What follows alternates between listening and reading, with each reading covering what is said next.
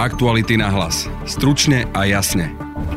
Macron, Lepenová dvojica, ktorá sa pobije o Elizejský palác, teda o post prezidenta Francúzska. Taký je výsledok včerajších prezidentských volieb v najväčšej z členských krajín Európskej únie. Výsledok, ktorý sa očakával, avšak s nečakane tesným rozdielom.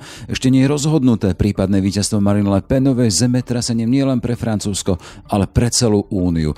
Komentár časti európskej tlače. Stred versus extrémna pravica. Kto má väčšie šance? Téma pre Zuzanu Šimek z Pražskej asociácie pre medzi medzinárodné otázky. Francouzi v těchto volbách v prvním kole jasně ukázali, že mají zájem, aby Emmanuel Macron pokračoval. Je pravda, že Marine Le Penová se vlastně dotahuje a bude teď záležet, jak ona se vlastně postaví k těm 14 dnům, které má do toho druhého kola. V druhej časti podcastu sa pozrieme, či sa vojna na Ukrajine premietla do politických preferencií a nálad medzi voličmi. S Rastislavom Štefančíkom. Pred tromi mesiacmi, že či smer náhodou nepredbehne hlas, e, pretože jeho náraz bol evidentný a možno to bola práve vojna a taký ten vajatavý prístup e, smeru k, k tomu, kto je vinník, kto nie je vinník, e, čo si myslia o Putinovi, čo si myslia o Ruskej federácie, ktorá teoreticky mohla zastaviť tú rastúcu tendenciu a pozrieme sa aj na to, či sa Robert Fico svojimi najnovšími vyjadreniami o vojne nezaradil medzi proruských politikov. Analýzu ponúkne Tomáš Strážaj z Výskumného centra Slovenskej spoločnosti pre zahraničnú politiku. Používa niektoré taktiky a niektoré výroky, ktoré sú veľmi podobné tým, ktoré používa aj ruská propaganda, ale myslím si, že ten primárny cieľ je mobilizácia voliča. Je pondelok 11. apríl, počúvate podcast Aktuality náhlas. Moje meno je Jaroslav Barborák. Miláčik? Áno. Možno to bude znieť čudne, ale... Čo sa deje? Myslím, že náš živý plot práve utiekol. Ach bože, už zase? Vyraz do Hornbachu skôr, než tvoja záhrada. Hornbach, s nami to zvládnete.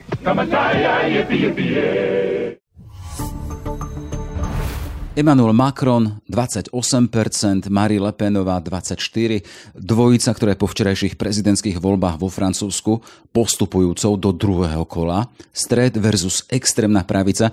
V tesnom závese za ním ešte kandidát radikálnej lavice Mélenchon s 22%, zvýšok z kandidajúcej 12 už potom pod tou hranicou 5%. K celkovému obrazu tých včerajších volieb ešte potrebné dodať štvrtinu Francúzov, ktorá vôbec neprišla k urnám, neprišli voliť voliť. Čo hovoria volebné výsledky v jednej z najsilnejších krajín Európskej únie o politickej budúcnosti, a to nie len Francúzska, ale jeho partnerov v únii a rovnako o vplyve na Putinovú agresiu na Ukrajine.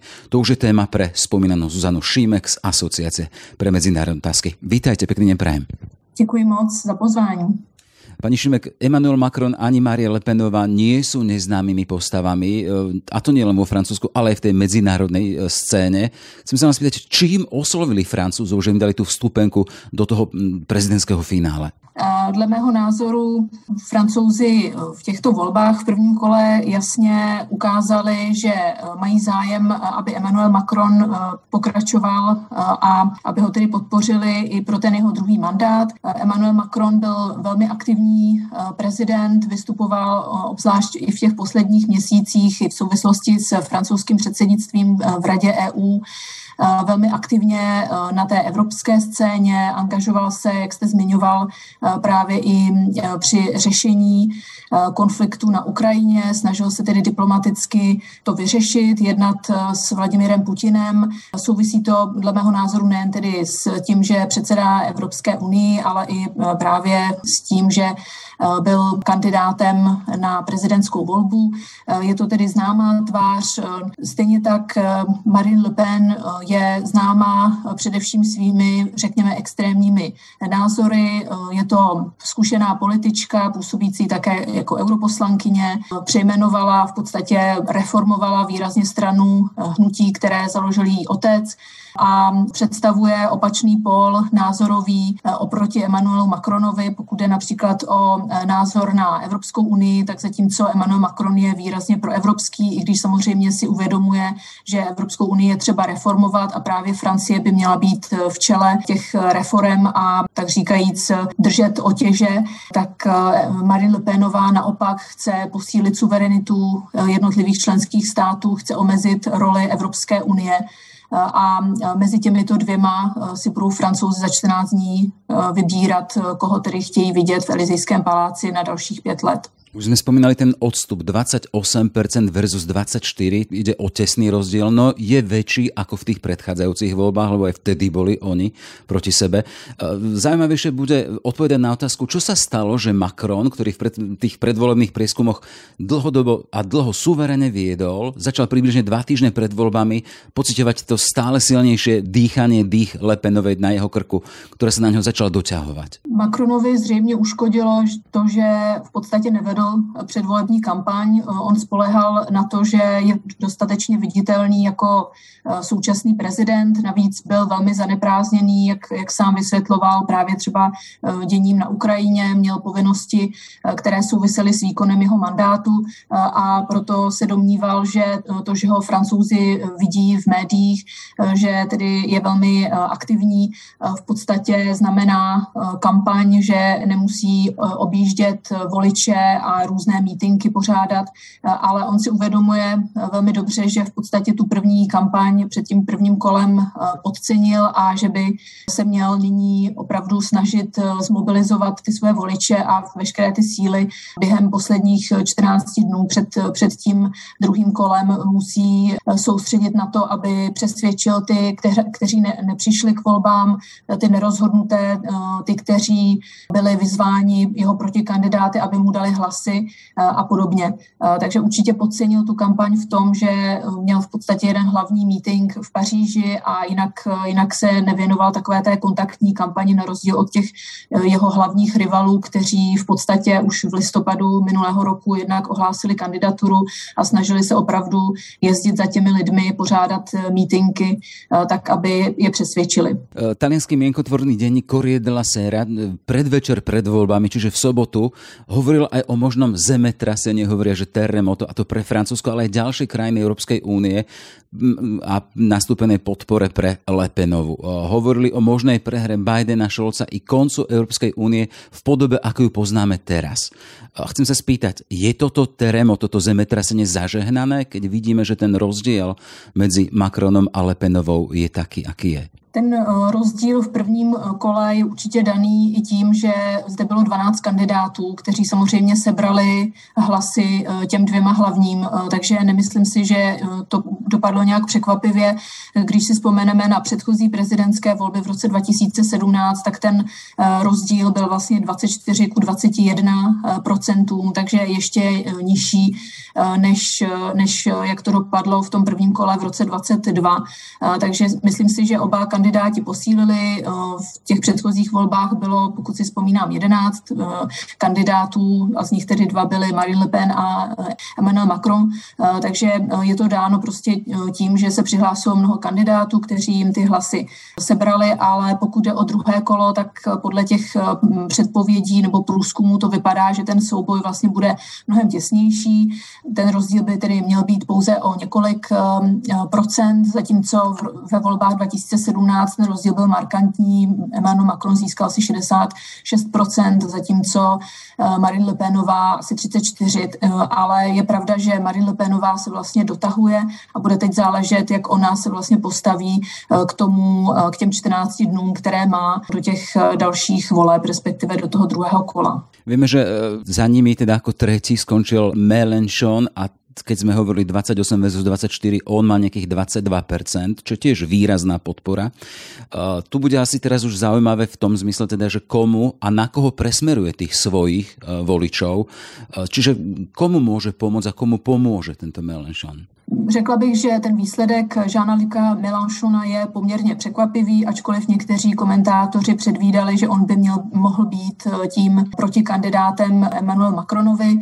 Ten zisk je poměrně tedy vysoký. On sám hned v večer, včera po zveřejnění těch prvotních výsledků nebo těch průzkumů, se vyjádřil v tom smyslu, že Marine Le Penová by neměla získat ani jediný hlas v dalších volbách, v dalším kole. To znamená, jasně se vymezil eh, proti eh, kandidáce extrémní pravice. Na druhou stranu ale eh, nepřímo podpořil, neřekl tedy, že by jeho voliči měli volit Emmanuel Macrona, takže ten jeho vzkaz lze trochu vnímat také jako zpráv právu, aby jeho voliči zůstali doma a nešli k volbám. Takže samozřejmě další strašák, opět volební neúčast, která by mohla zamíchat těmi kartami. A pokud jde o to rozdělení voličstva, dá se předpokládat, že část těch voličů eh, by mohla volit Emmanuela Macrona a pokud vyslechnou Žána Luka Mélenchona, tak nebudou volit eh, Marine Le Penovou. Už sme spomínali, že 25% približne neprišlo Francúzov k volebným urnám. To je štvrtina národa, štvrtina tých oprávnených voličov. To je veľká časť. Čo je to? Je to výrazom čoho? Výrazom nespokojnosti? Je to výrazom zdražovania?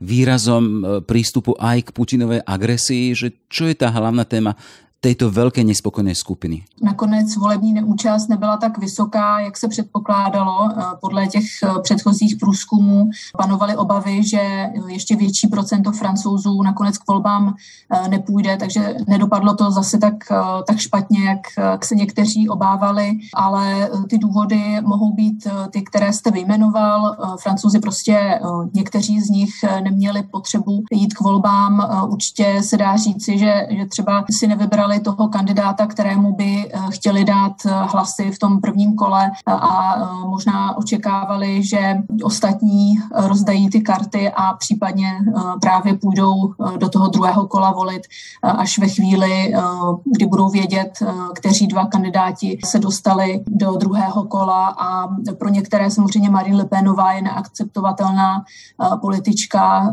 a proto půjdou vyjádřit podporu Emmanuelu Macronovi z toho důvodu, důvodu, aby, aby, jak se říká, vytvořili tu hráz proti extrémní pravici. Na druhou stranu i pro mnohé voliče, hlavně ty nízkopříjmové, eh, pro ty, které zasáhla výrazně eh, pandemie koronaviru, situace na, na Ukrajině, zdražování a podobně, je i Macron vlastně neakceptovatelný, eh, takže uvidíme, jak, jak se jim podaří zburcovat voliče, aby šli volit za 14 dní. To výraznější zdražování aj energii, to je aj v kontexte tej prebiehajúcej Putinovej agresie. Nakoľko táto téma, ktorá je témou celého sveta, vstúpila do prezidentských volieb, do toho prvého kola prezidentských volieb vo Francúzsku a nakoľko zamýšľala kartami, lebo vieme teda aj o tom vzťahu e, Macrona s Putinom, teda, že spolu komunikujú veľmi živo, ale vieme teda aj Marine Le Pen zasa, e, jej strana bola podporovaná zo strany Ruska, čo bolo tiež veľmi kritizované.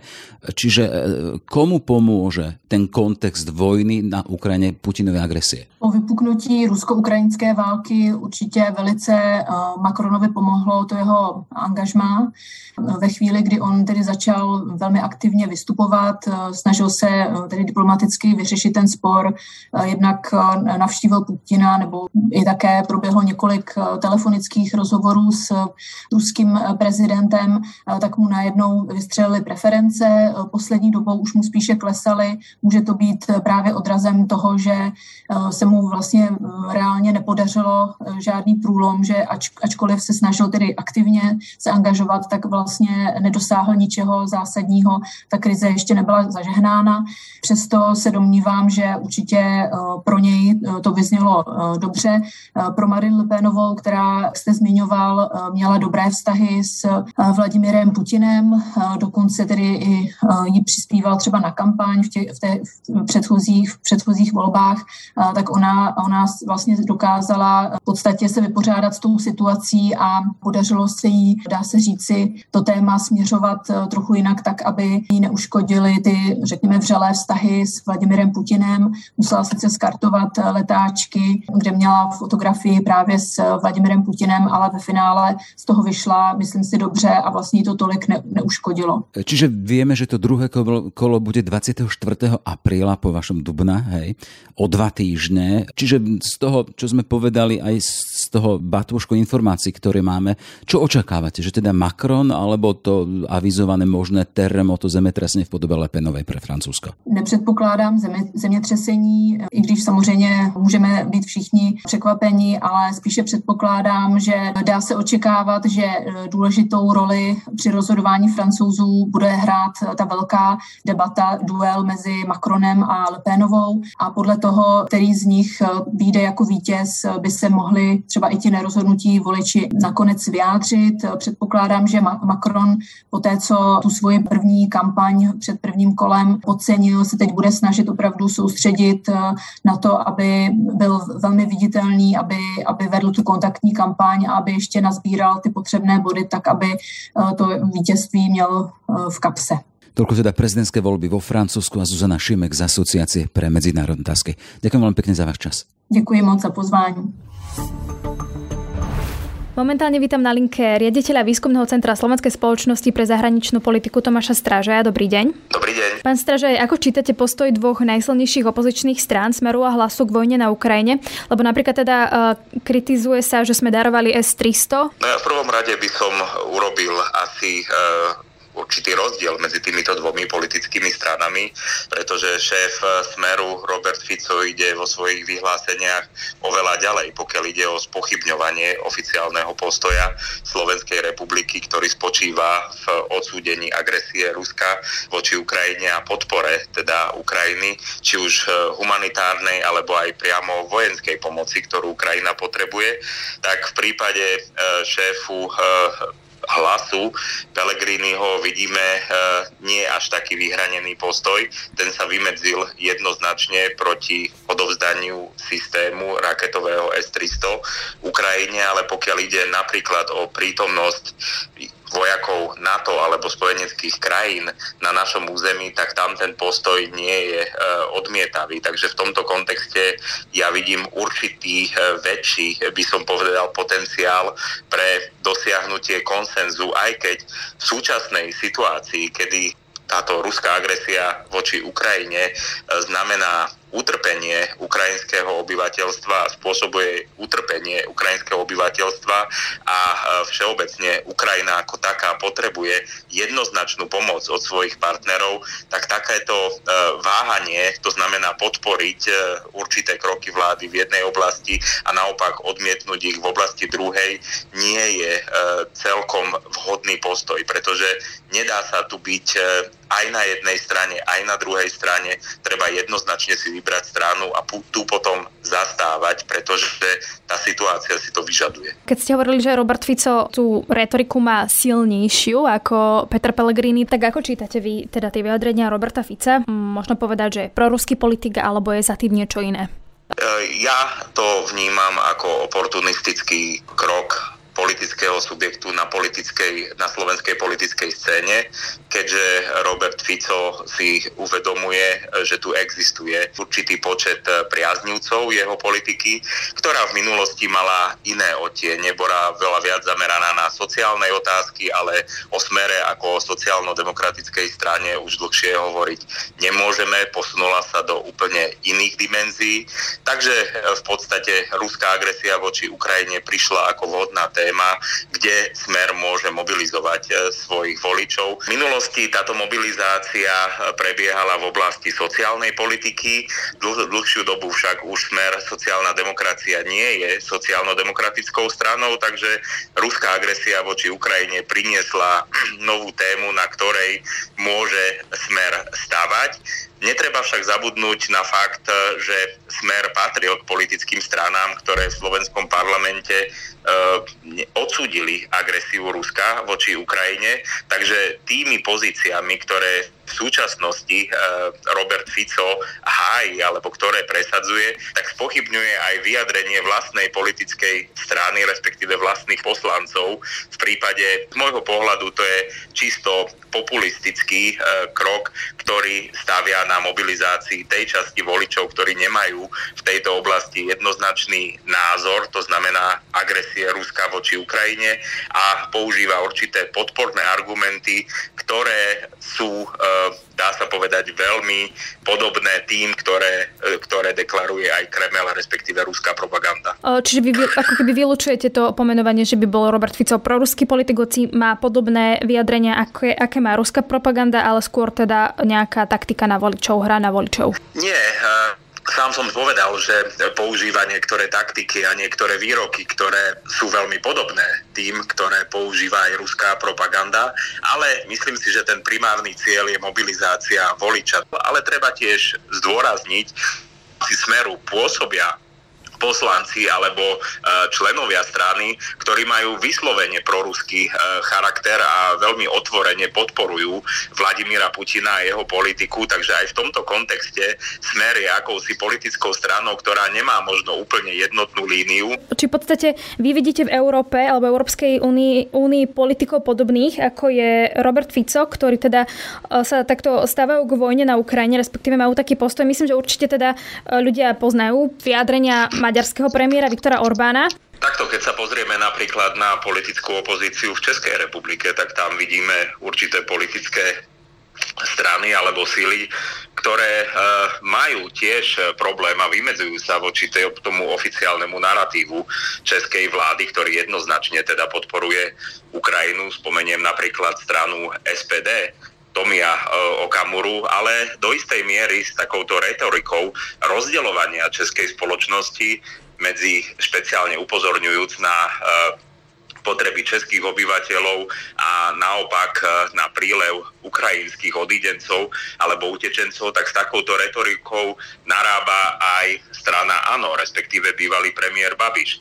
Takže to by mohli byť do istej miery príklady. No a absolútne e, najnovší alebo najaktuálnejší príklad, e, popri samozrejme Maďarsku, predstavuje Francúzsko, kde v rámci prezidentskej kampane a teda druhého kola volieb sa stretne Emmanuel Macron, ktorý je vyslovene proeurópsky a prointegračne nastavený politik s Marine Le Penovou, ktorá sa netají dlhodobými vzťahmi s Vladimírom Putinom a hoci teda odsudila agresiu Ruska voči Ukrajine, tak nemožno vylúčiť, že určité kontakty s Ruskom a s Putinovým režimom v prípade jej zvolenia by boli nejakým spôsobom posilnené alebo nové etablované. Videli sme včera taký najnovší prieskum, ktorý vlastne je to prvý prieskum po vojne, kde e, sa môže ukazovať nejaký trend e, rastu strán a vy tam vidíte, že by sa napríklad Robertovi Ficovi darilo mobilizovať práve tých e, voličov? Tak podstatné je, že tá jeho podpora sa udržiava na pomerne stabilnej úrovni. Je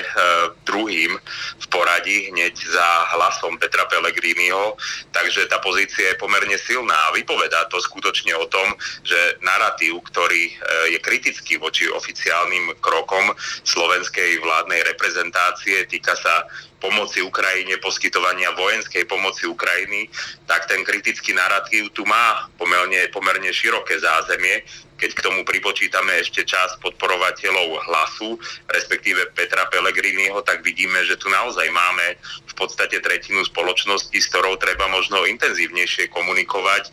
A to je otázka predovšetkým pre strany aktuálnej vládnej koalície, aby dokázali tieto dobre mienené politické kroky, a, ktoré sú oceňované aj v zahraničí, adekvátne odovzdať alebo nejakým spôsobom predať aj doma tak, aby si dokázali zabezpečiť e, volickú podporu v najbližších voľbách. Ďakujem pekne, toľko Tomáš Stráž, aj riaditeľ Výskumného centra Slovenskej spoločnosti pre zahraničnú politiku. Ďakujem za pozvanie, pekný deň. Momentálne vítam v štúdiu politologa Radoslava Štefančíka. Dobrý deň, vítajte. Dobrý deň, prajem. Pán Štefančík, včera vyšiel prieskum agentúry Focus pre reláciu na telo televízia Markiza, ktorý vlastne ukázal, že vojna na Ukrajine veľmi pomery silne zmenila, respektíve ten trend e, sa veľmi nezmenil. Voľby by vyhral opozičný hlas, druhý by skončil Smer a následne koaličná SAS. E, ešte predtým, ako sa dostaneme k tomu, čo sa deje na Slovensku, by ma zaujímalo, že či e, vojna na Ukrajine ovplyvnila možno nejaké preferencie politické vo svete. Napríklad videli sme voľby v Maďarsku, vo Francúzsku. Myslím si, že nie, pretože v demokratických e, krajinách sa očakáva od politikov, že podobnú agresiu, ako bola ruská, alebo ako je ruská agresia na Ukrajine, E, všetci odsúdia, dokonca aj niektorí e, populisti pristupovali k tomu veľmi opatrne. Z tohto dôvodu nepredpokladám, že by to nejako výrazne mohlo ovplyvniť e, ich preferencie. Videli sme dokonca aj na Viktorovi Orbánovi, že mu to nejakým spôsobom ani neuškodilo a možno, že zase ani nepomohlo, ale zase na druhej strane u Viktora Orbána sa očakával taký akýsi vzdorovitý postoj k tejto otázke. Poďme teda k Slovensku. Prečo vojna na Ukrajine nezmenila náladu medzi voličmi?